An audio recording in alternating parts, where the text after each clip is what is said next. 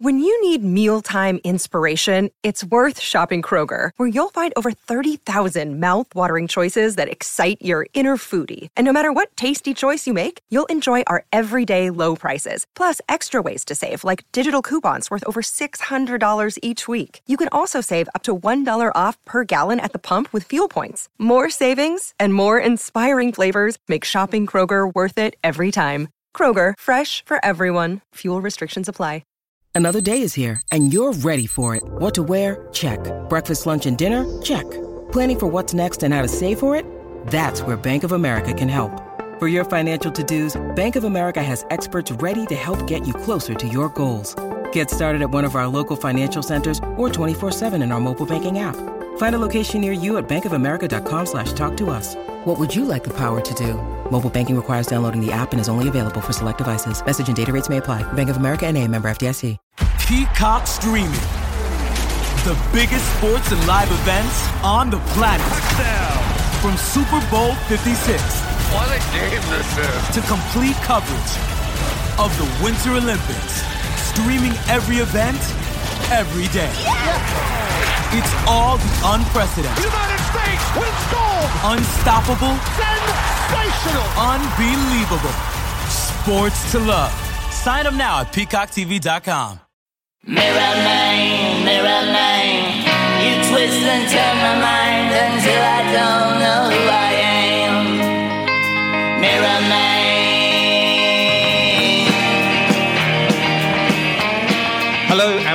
Welcome to a massive Arsenal opinion podcast today uh, because I think it's is it our first victory against Spurs? It is. It's our first victory against Spurs uh, that we celebrated on the podcast. I'm here with Alfred. Hello, hello, hello, hello, hello. I'm here with Matt. Hi, Pete. Good to be here. Uh, we'll get we'll get this out the way early, Alfred, because uh, your smug little face um, uh, is is hindering my ability to perform right now. But let's just get it out of the way. Sweden World Cup. They knocked out Italy. Matt is sad that Italy are out of the World Cup. You're happy that Sweden. Just give us a few words on that.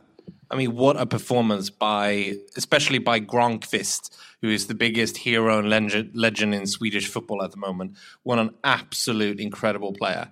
Uh, and also Emil Forsberg, I think it's going to be exciting to see see him in the World Cup. I think he's the future of the Swedish team. Matt, how are you feeling about Italy going out of the World Cup? Well, I was just sad to see it doesn't feel like a World Cup without Italy. You know, them sort of dragging themselves to the World Cup and then sort of dulling us all, probably all the way to the final or winning it on penalties. But uh, yeah, I will. I will miss uh, the boys in blue. I thought it was hilarious uh, post Italy going out of the World Cup that a few of the Italian journalists were like, "We need to get foreigners out of the game." Uh, that made me laugh because it's very English. But now we can focus all our energies and all of our efforts on talking about the tremendous North London Derby win. Um, guys, does it get better than that? I think it's the most comfortable North London derby win I can recall. I mean, probably in uh, in terms of like pure comfort levels, I think it must be at least sort of ten years since we beat them three 0 or that that sort of invincible team. It was never in any doubt. And I think it was somewhere in like the 68th minute when you were not worried about them coming back. And you kept reading kind of stats about how many times teams have come back at what, what points. But you were just not worried. And then they took Harry Kane and Dele Alli off in like pure resignation. And it was just beautiful. Oh, that was a that was a great moment. I think what was great uh, for me was all of the the pre-game, you know, the the, the shift of power. Uh, Pochettino is, you know, the next revelation in the game. All went out the window, and Arsene Wenger proved once again that he has the better players, and in the big games, he's still got something about him. So both Pete and Matt, you don't want to do this because you are so excited to talk about the game, but I still want to hear shirt number 32 Matt. You can do it quickly if you want. We don't have to linger and react to every every player this time, but I still want it. This is my favorite part of the show. and I don't want to let you down. Uh, shirt number 32, particularly an inauspicious group of players. Uh, the current incumbent of the number 32 shirt is Chuba Akpom. Always uh, looked like he had so much promise, like pace, uh, pace, Physique. uh, pace. Yeah, he's. Uh, hasn't really fulfilled. I thought he was going to do well when he went out on loan. He did look a very exciting player initially. We kind of go through, we churn through a lot of promising looking like strikers at the club that never come to anything. yeah, I think the interesting thing for me was when I saw. I know there's been a lot of noise around Eddie, Nketiah, and um, people were looking at his uh, England scoring record for I think it was the under 19s. Is it? But uh, Akpom has got a very similar scoring record at that level, so it'll be interesting to see whether uh, Eddie is the real deal or is he? Eddie looks like he thinks he belongs. I think that he's the first striker in 15 years that's come through the youth ranks that actually looks like he believes that. I know that Bendtner said that he belonged, but he never looked like it on the pitch. Eddie, what little I've seen of him so far, looks like he's got that level of confidence that might might take him to greater heights. Well, let's hope he is not Chuba Akpom 2.0. Uh, someone who was potentially talked about as being Cesc Fabregas 2.0 is the next player, Fran Merida. The the player that we had to hide in the mountains. You know that? No. We had to we had to hide him in the mountains to stop. Uh, was it uh, A- Atleti? The, Yeah. were trying to sign him. Yeah, they hid him in the mountains bef- to, just before he turned till he turned sixteen when he could sign a deal with us. It's kind of What mountains? I, d- I don't know, but it sounds kind of grim hiding a child in the mountains until they become mature enough. Was it the Peak District? I know definitely wasn't the Peak District. It's definitely some of the Spanish mountains. The next player is someone he no longer wears this shirt, but he, he wore this shirt when he first arrived. He's someone that I wish would go to the mountains and stay there and never come back. Theo Walcott. Ooh, yeah, poor Theo. He can go to the Peak District. He has he has very nice hair this year though. I hate that guy. Um, Sebastian Svard. Oh, Sebastian Savard. Uh, as, as a Swede, uh, so irrelevant. Not even Alfred knew about him. Uh, speaking of irrelevance, uh, Isaiah Rankin, another of those sort of promising young strikers who uh, never made it. Didn't he end up at Dagenham and Redbridge? Yeah, I think he did. So I yeah. think he's still there, isn't he? Good name though. Great name. Could have been better. It could have been better. And finally, uh, Glenn Helder. Oh, Glenn Helder. I remember him. I remember meeting him a few times. He looked like Lionel Richie. He did, yeah, and he came with a lot of. Pro- he was he was the back end of George Graham, Yeah. years, wasn't he? Not very, not a lot of end product. No. But uh, speaking of end product, let's get on to uh, the Spurs game. From the Peak District to the pitch. Power shift, power shift, fam. Get back in your swamp. Brap. That was an excellent, excellent DT, Pete. Yeah, I, I am. He's fucking great, DT. We were sharing around his stuff earlier. Those Arsenal fan TV boys get it spot on every week.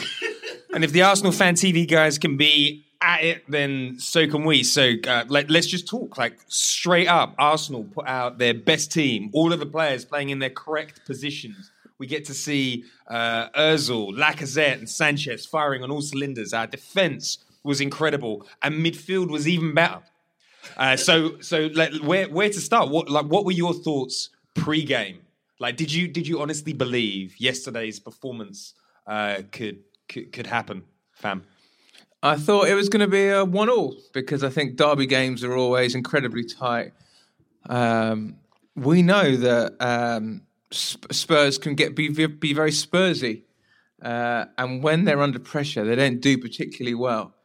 And coming into the game, and we'll come on to this later, you had various members of the media suggesting that not a single Arsenal player would make it into a combined 11. Everyone was waiting for the champagne football of Tottenham to come. And this was going to be the moment uh, that the power shift uh, was finally complete. And I think everything was so uh, tilted in that direction. It reminded me a bit of the cup final when we were playing Chelsea, when everyone was just waiting for it to happen.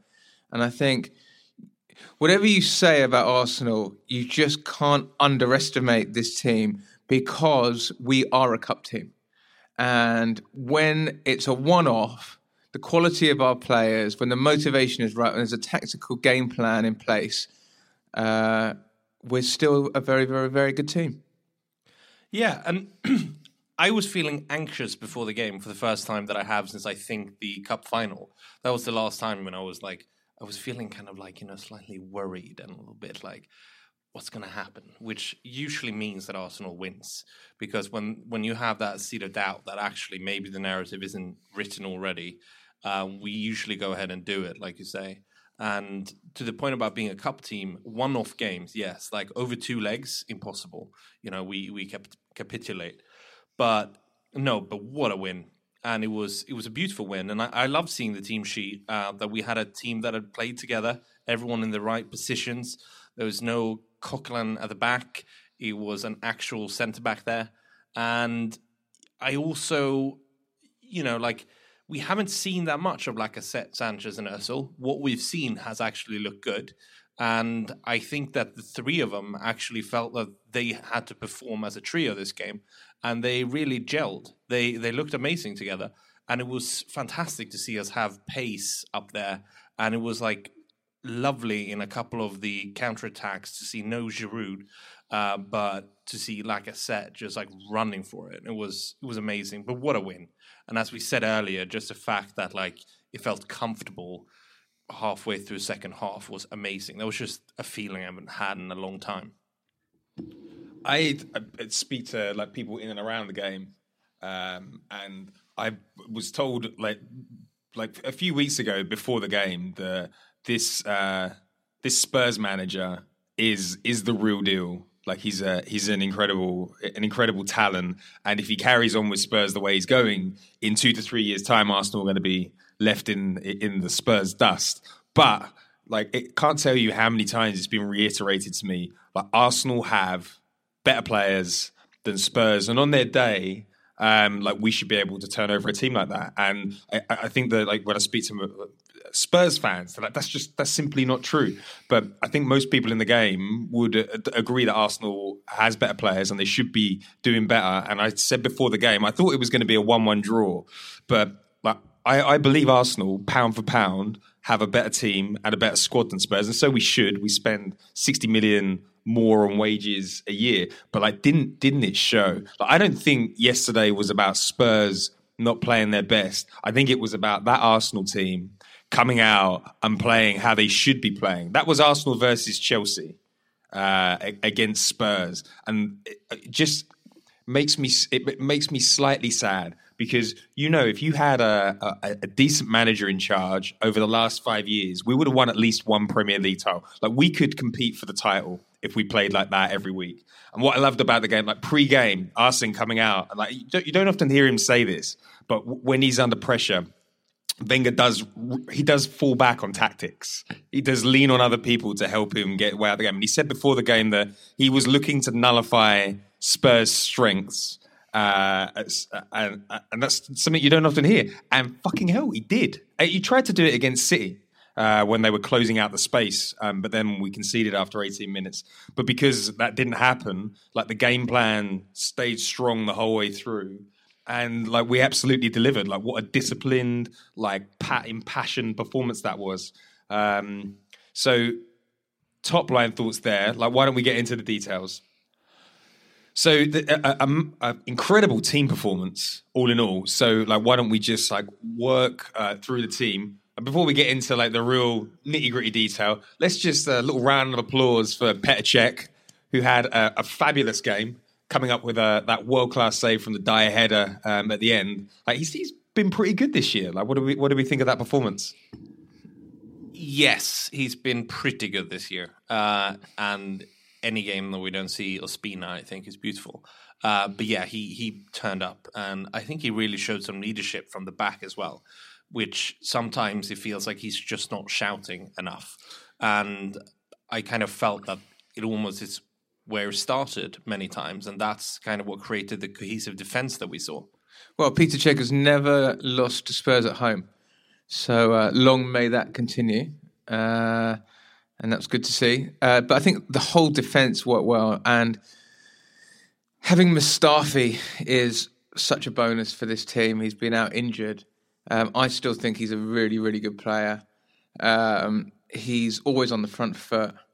He attacks everything. There were lots of rumours that he was going to disappear and be shipped off in the summer, which just seemed so strange because his first year was not. You forget the first half of his first year was excellent, and then the whole team um, had a disappointing second half of the season. But he showed enough to show that he's a good player, and we look stronger when he is in the team. There's no doubt about that.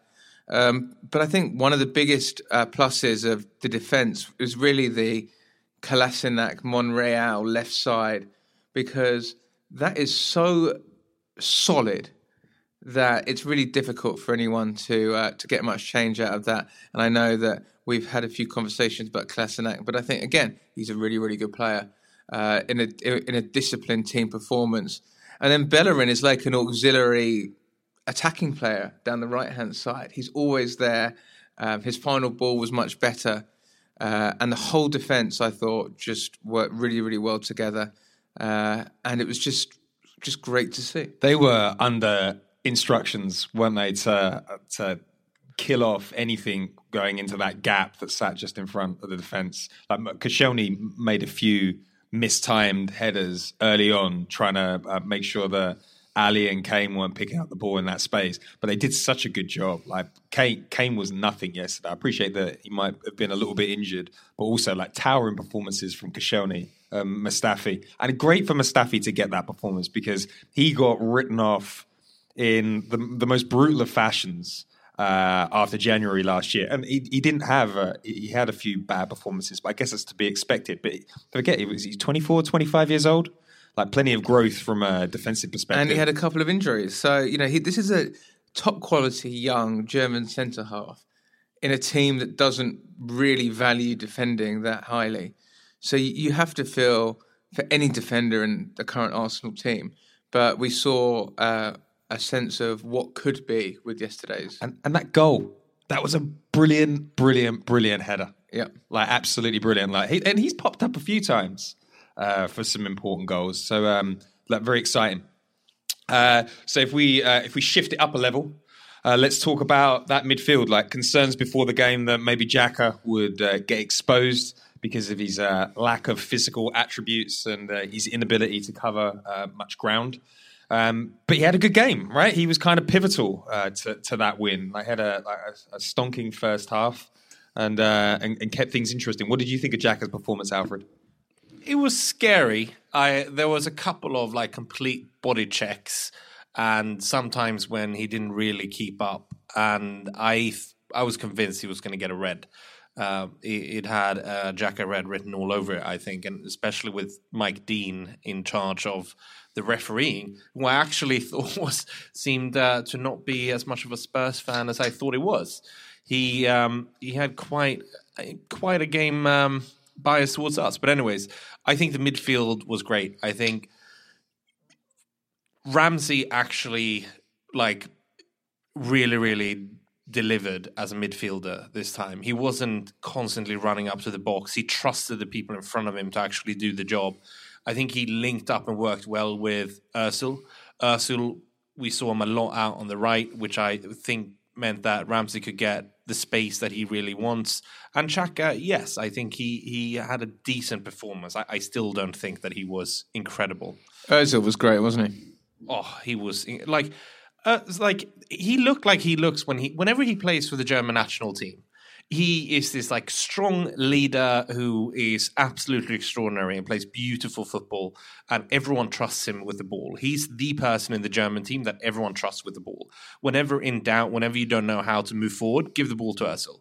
And that was that kind of performance he had uh, yesterday where he felt trusted by his teammates and I, he looks like a different player whenever whenever people trust him like that.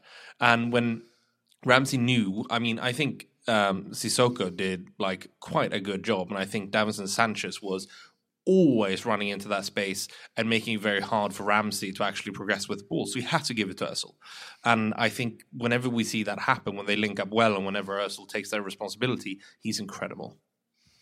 And that's the that's the performance English fans are looking for from Özil. When when people say no, no, English fans, you're not cultured enough. Like he doesn't do the passion thing. He does do the passion thing. I think I think his confidence skyrocketed early on when he got into the box and he shoved over Vertonghen and put him on his ass. And then it was like, oh wow, I can compete uh, like for, pound for pound with these big like hulking defenders. But his his performance was so much more than just playing that quarterback role that he normally does. He did that exceptionally well, but he tracked back, he got in the way, he blocked off angles. Like it was it was one of the few performances that you've seen from Özil where he grabbed the game by the balls and just ran with it. And if he delivered that on a more regular basis, Arsenal would be a better team. But you, you kind of sense him when Mourinho's uh, when he said in his book that Mourinho called him a coward in front of the dressing room. Like Wenger needs to find a way of inspiring Özil when the chips are down, when it's away from home. Because if we could get that performance on a more consistent basis, um, we'd be competing um, for the league, in my opinion. And I think part of it is, and, and a few people have referenced it after the game, the atmosphere yesterday was so good.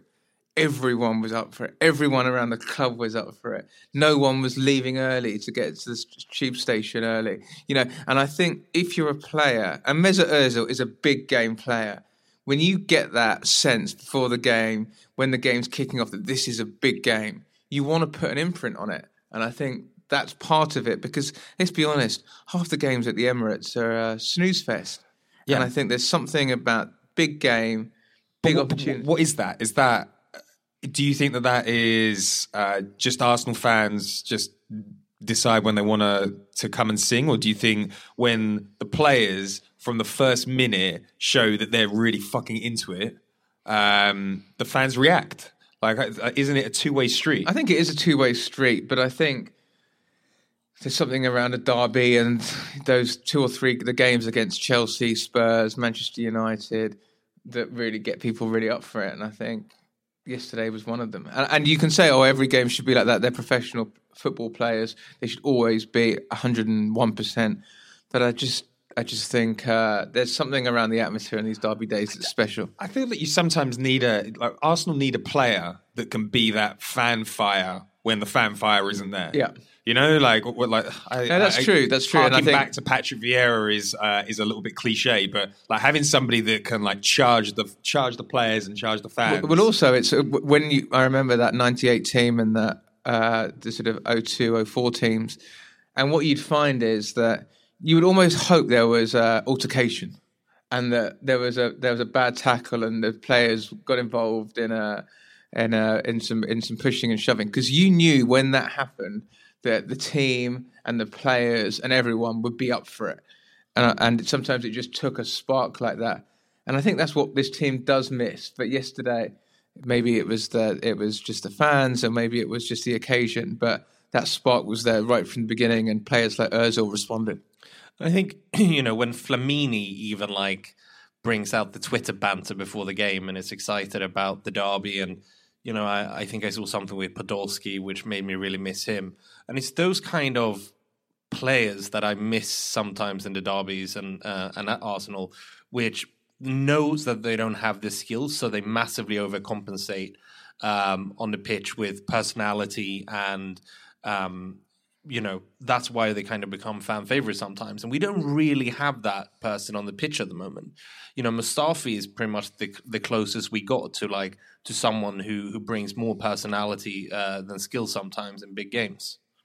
Yeah I, I, I agree with that to a certain degree. Like flamini would definitely lift his game for for spurs. Um, like, like a few, like even like Robert Pires. I know he was a great player, but he loved playing against Spurs.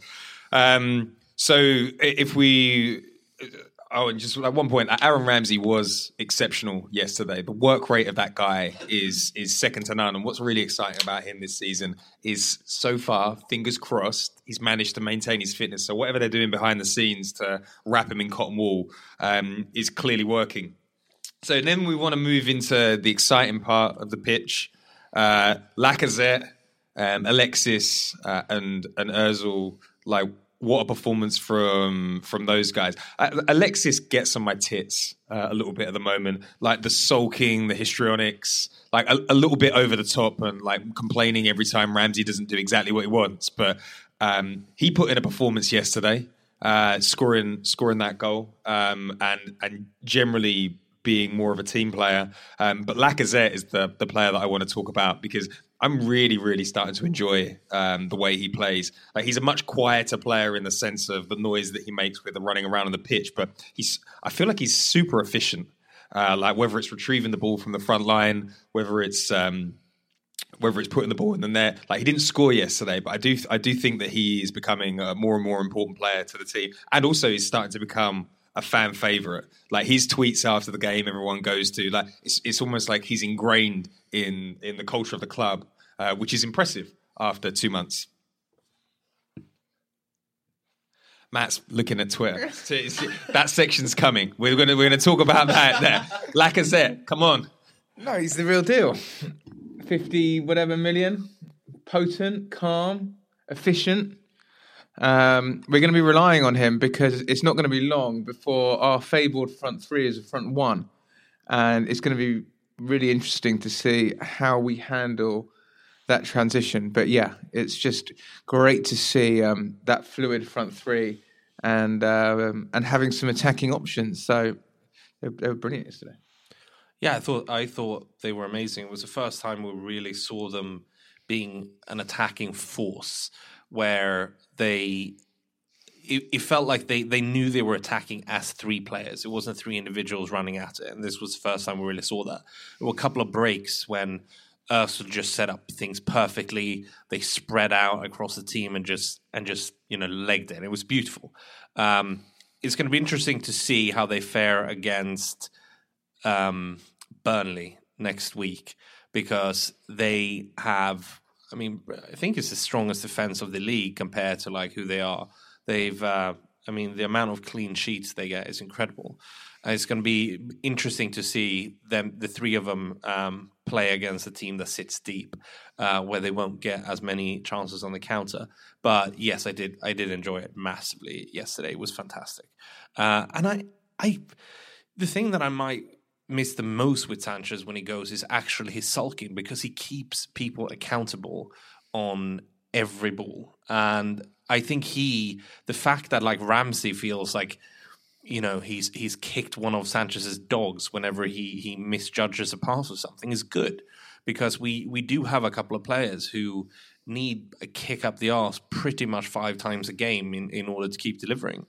And he he does that and, and I love that you know when he chased the ball at the end and he was still like beat up because he wanted that third goal he was the only one on our team that really wanted a third goal uh, and I think that's that's really important to have players like that especially um, up front I think that's a little bit unfair, like to say that he's the only one. I, and I, it, his behaviour, it tries. He he wants to transmit that he's the only one that wants to get that third goal. And then when he's badly behaved in games, fans always lean on the.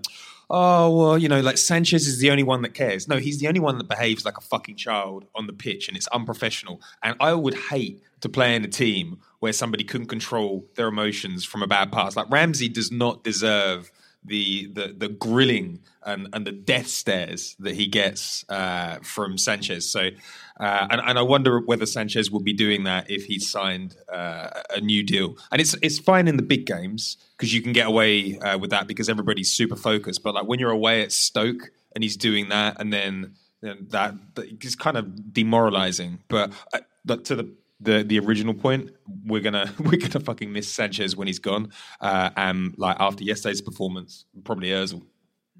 So I woke up this morning expecting to see Twitter alight with praise and glory around the, the beautiful victory yesterday, and instead we were welcomed by a, a scandal. Arsenal's Twitter handle responded to a journalist called Adam Crafton. Uh, with, Yeah, I think he's just a he's just a football writer. Uh, they responded to him with a Mesut Ozil drinking a cup of tea, and uh, and then the whole world of football journalism is up in arms, calling this bullying uh, and abuse because Adam Crafton uh, is receiving a a lot of Twitter trolling, and the Twitter trolling. Let's just get this out of the way. Is is not nice and it's unpleasant. But let's delve into what Adam Crafton said. So, um, the Daily Mail, who, like full disclosure, I write for every week, so I understand the mechanics of uh, of how their newspaper works. They asked uh, a whole bunch of writers to name uh, their best Spurs eleven out of the two teams.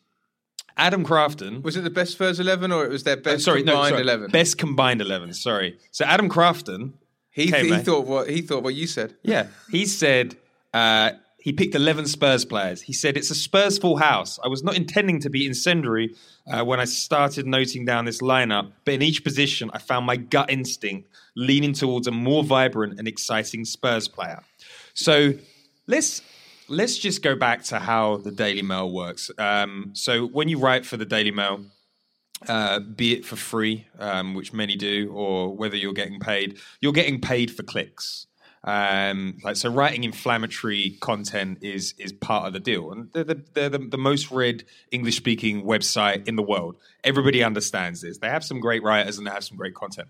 So Adam Adam knew uh, Adam knew what he was getting himself into when he signed up to once again the most read English speaking website in the world and one of the most controversial. Um, do you think he was trolling Arsenal fans when he said uh, Spurs' entire lineup was preferable to Arsenal's? Guys, let's get into that first.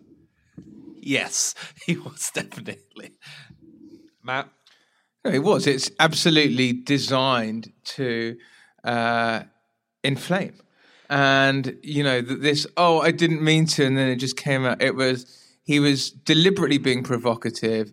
He understands, like you said, the mechanics of writing for an online uh, media publication. And it's all designed to, uh, to, to get people talking and to make a name for himself. Then, okay, so so you're writing for the Daily Mail. You've written something inflammatory that you know is going to uh, embarrass Arsenal players and piss off Arsenal fans.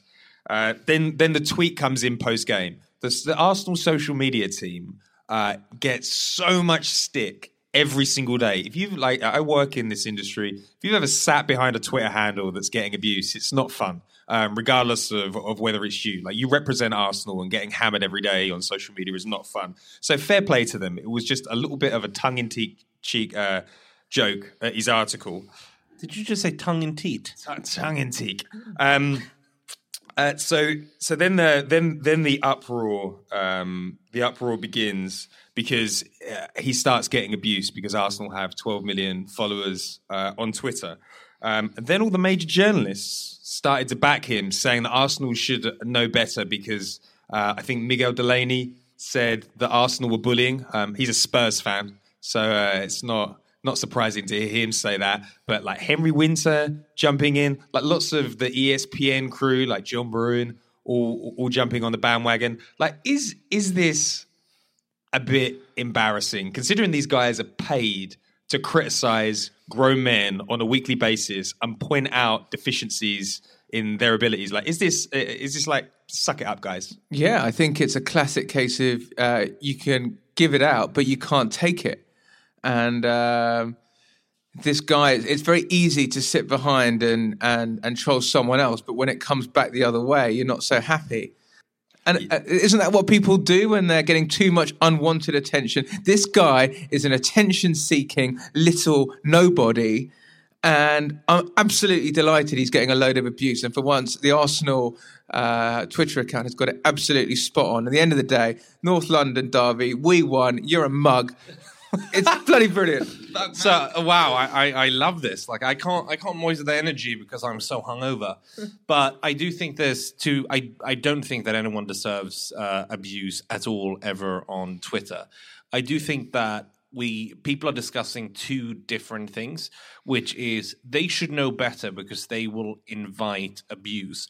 That's a technology problem on a platform which there shouldn't be the channels for people to troll and abuse in that way. That you should take that up with Twitter uh, about how they've constructed their platform and how they like. It seems like sometimes they incentivize this kind of behavior because if you solve the if you solve the trolling issue and the abuse issue, then you will actually that will be good banter that a football club tweets a wink at a journalist or a football writer, whatever he is, that got it wrong.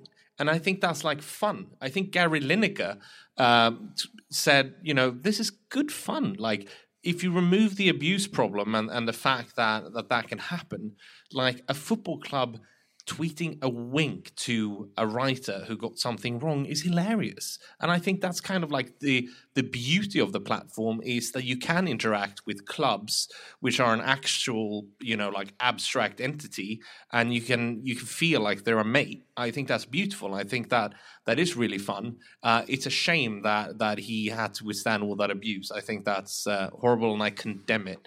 And i think officially the pod condemns that behavior as well Yeah, I, Matt's very passionate about this in the morning because it's it's post North London Derby, and we're talking about this this this guy who who wrote the article with the purpose uh, of uh, getting attention for himself. Like obviously a young guy trying to grow his uh, his journalistic career, but. Um, I've I've been getting abuse online for ten years. Like you know exactly what you're getting yourself into, and there are tools available to stop uh, like receiving the abuse. Number one, like delete the article. Just delete it. If you if if it's that bad, delete it. You know why it doesn't delete it? Because the Daily Mail will hire you again if you get a lot of clicks to your article. So all of this uproar is almost clickbait um, in itself. Uh, and secondly, like if if you want to keep the article up, there are a bunch of settings on Twitter that you can just click. Uh, don't I don't want to see messages that contain abusive words. I don't want to see messages from people I don't know. I don't want to see messages from uh, accounts that have uh, been set up in the last 24 hours. Twitter have a whole host of tools that can switch that off. Like, and I just I, I just think the the ultimate hypocrisy here is um, when you are a football writer like I am, and you write every day criticizing players, managers, business decisions, uh, you have to accept that when you get it badly wrong, and you get it badly wrong, and you were trolling from from from the start, because there's no way that there are 11 uh, Spurs players that are better than Arsenal, and then it comes back at you. You just have to man up and take it. And I appreciate man up isn't very PC anymore, but please, it's uh, it's it's an absolute joke. And I just I just hate that today we're talking about this guy and his stupid article for the Daily Mail versus talking about what a glorious day it was yesterday. What a glorious day it was yesterday. And I think the Arsenal social media team got that.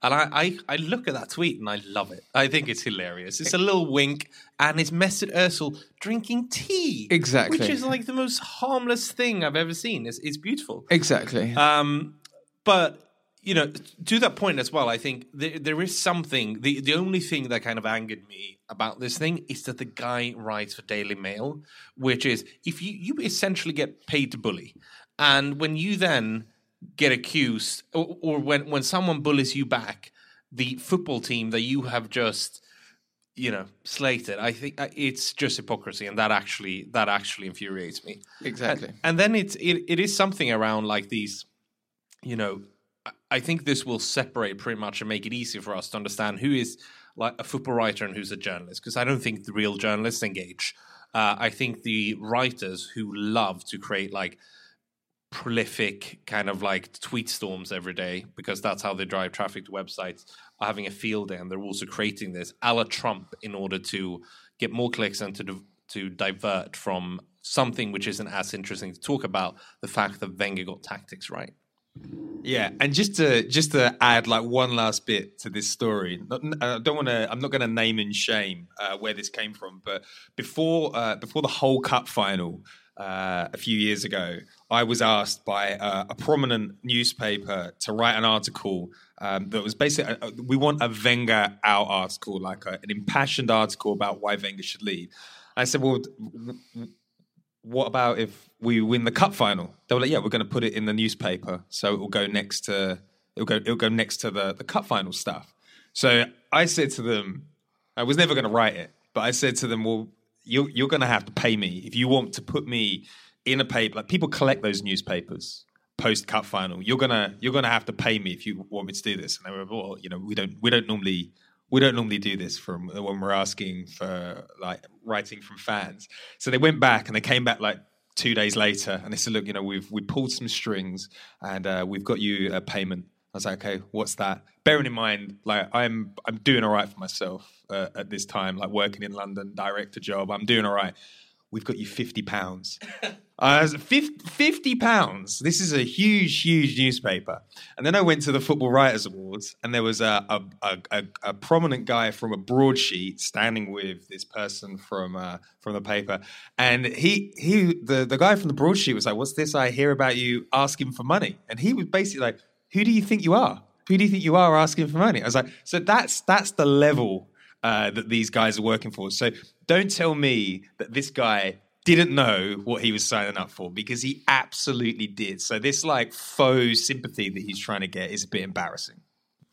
I mentioned that I was a bit worried about our next game against Burnley. Matt, do you think I should worry? Absolutely, yeah. Uh, they're in great form, Burnley. Uh, tough away game, and um, and I think you know we touched on this point earlier. We are now a cup team and we've shown it over the last few years. And for one-off games, we can really get ourselves up for it. But you know, it's sort of easy to get yourself up for the Spurs game. Uh, you know, everyone's whipping themselves up into a frenzy. Uh, for the last for the last two weeks, even before the international break, no one's been talking about the England game. Everyone's been talking about the Spurs game. Uh, so um, you know the players find it easy to get themselves up for it. They're going to find it less easy to get up for a trip up north to Burnley next weekend. And our our home record is outstanding. Our away record is dismal. Only one win away from home in the league all season. That game against the sort of hapless uh, Everton team. We've just been dreadful on the road. Uh, and we're playing an informed team up north. We don't like it. Um, the weather's getting a bit cold. Uh, they, there's sort of no one's going to be as interested in the game as they were, and, and this is the big question.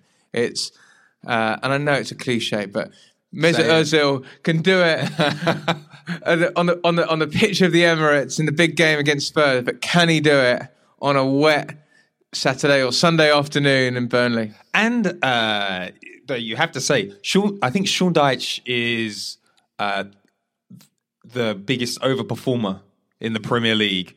Uh, and as unfashionable as he looks and sounds, the guy has been delivering for Burnley. Burnley are a really, really good side, and I, ju- I just think it's uh, it's like psychologically, you go from Arsenal Spurs, like exciting, like a team that plays in Wembley is building a new stadium, has all these exciting players, to go into Burnley. Like if we lose, against Burnley, it's it's all it's all been in vain. Um, so it's going to take a special kind of motivation to to win that game tomorrow or next week. And I think they, I mean, they have a, a better away record than than Spurs against uh, big teams. Uh, they, you know, they beat Chelsea at the start of the season. They drew Tottenham. They drew Liverpool. They've um, they lost Man City, but Man City only play, uh, only scored from open play in the 75th minute. Um, and they've they've gotten Southampton away in a couple of like really solid performances. They love defending tightly, and most teams only score in the 75th minute, or they score in the 75th minute. And those are games that Arsenal don't traditionally enjoy. This feels like a sort of uh, Stoke away, doesn't yeah. it? Like uh, that type of performance uh, that we saw earlier in the season uh, it's going to be a really, really tough game. Yeah. And I think if Arsene should take the same approach tactically uh, to Burnley as he did against Spurs. Like if you focus your team, like Pep Guardiola, uh, before they played Stoke the other week, uh, he had three video analysis sessions on how to beat Stoke.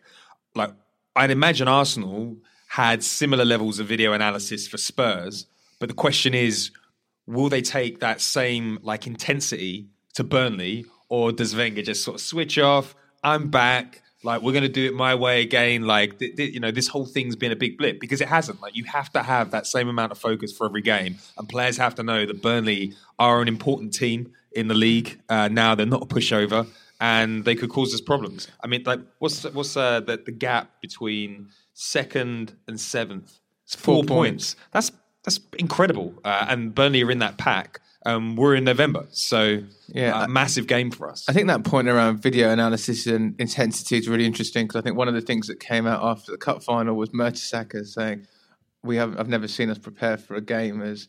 Uh, as, as, as well as we prepared for the Chelsea game in terms of analysis, structure, tactical, uh, tactical play, and it felt very similar against Spurs, where we had a really clear game plan But yeah, like you said, you can just imagine them going out and going, look, we're so much better than Burnley in term, terms of the talent we've got. Go out. I always get worried when Arsene Wenger goes, we're not worried about them. We're just going to go and play our game. That's like warning signs. That's, oh, you know what? I was pretty busy that week, so I didn't have time to do much video analysis. So just go and do your thing and we'll be okay. And that's fine when you've got Dennis Bergkamp, Thierry Henry, Robert Pires, Freddie Ljungberg. But when you haven't, uh, and you're playing someone decent, uh, it can it can get hard. because uh, my our objective for like playing out the the rest of the year, if we can be within four points of second come January first, then we're in really good shape uh, for top four, um, like maybe even like maybe even top two.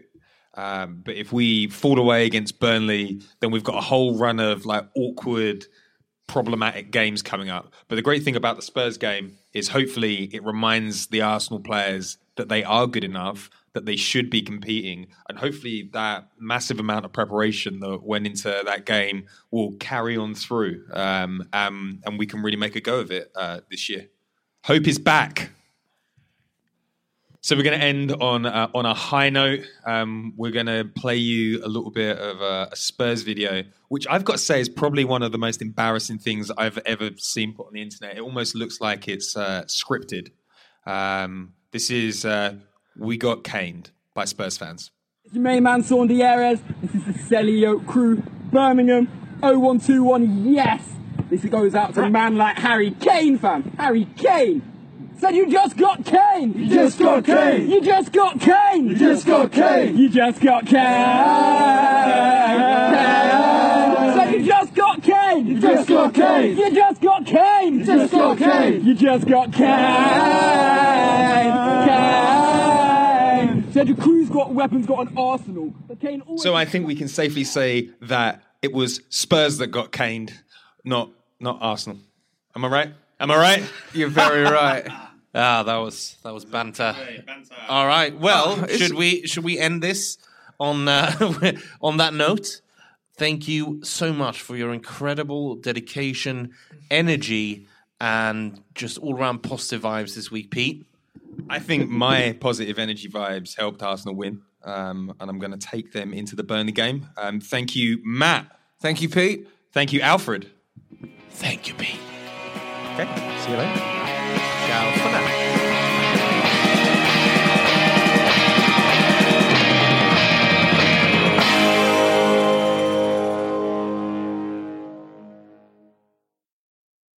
Peacock is streaming your favorite shows, movies, live sports, breaking news, exclusive originals, and every live WWE pay-per-view. It's The Office, Chrisley knows best, and Peacock original shows like Punky Brewster. Peacock, watch for free, upgrade for more. Stream now at peacocktv.com. Sports Social Podcast Network.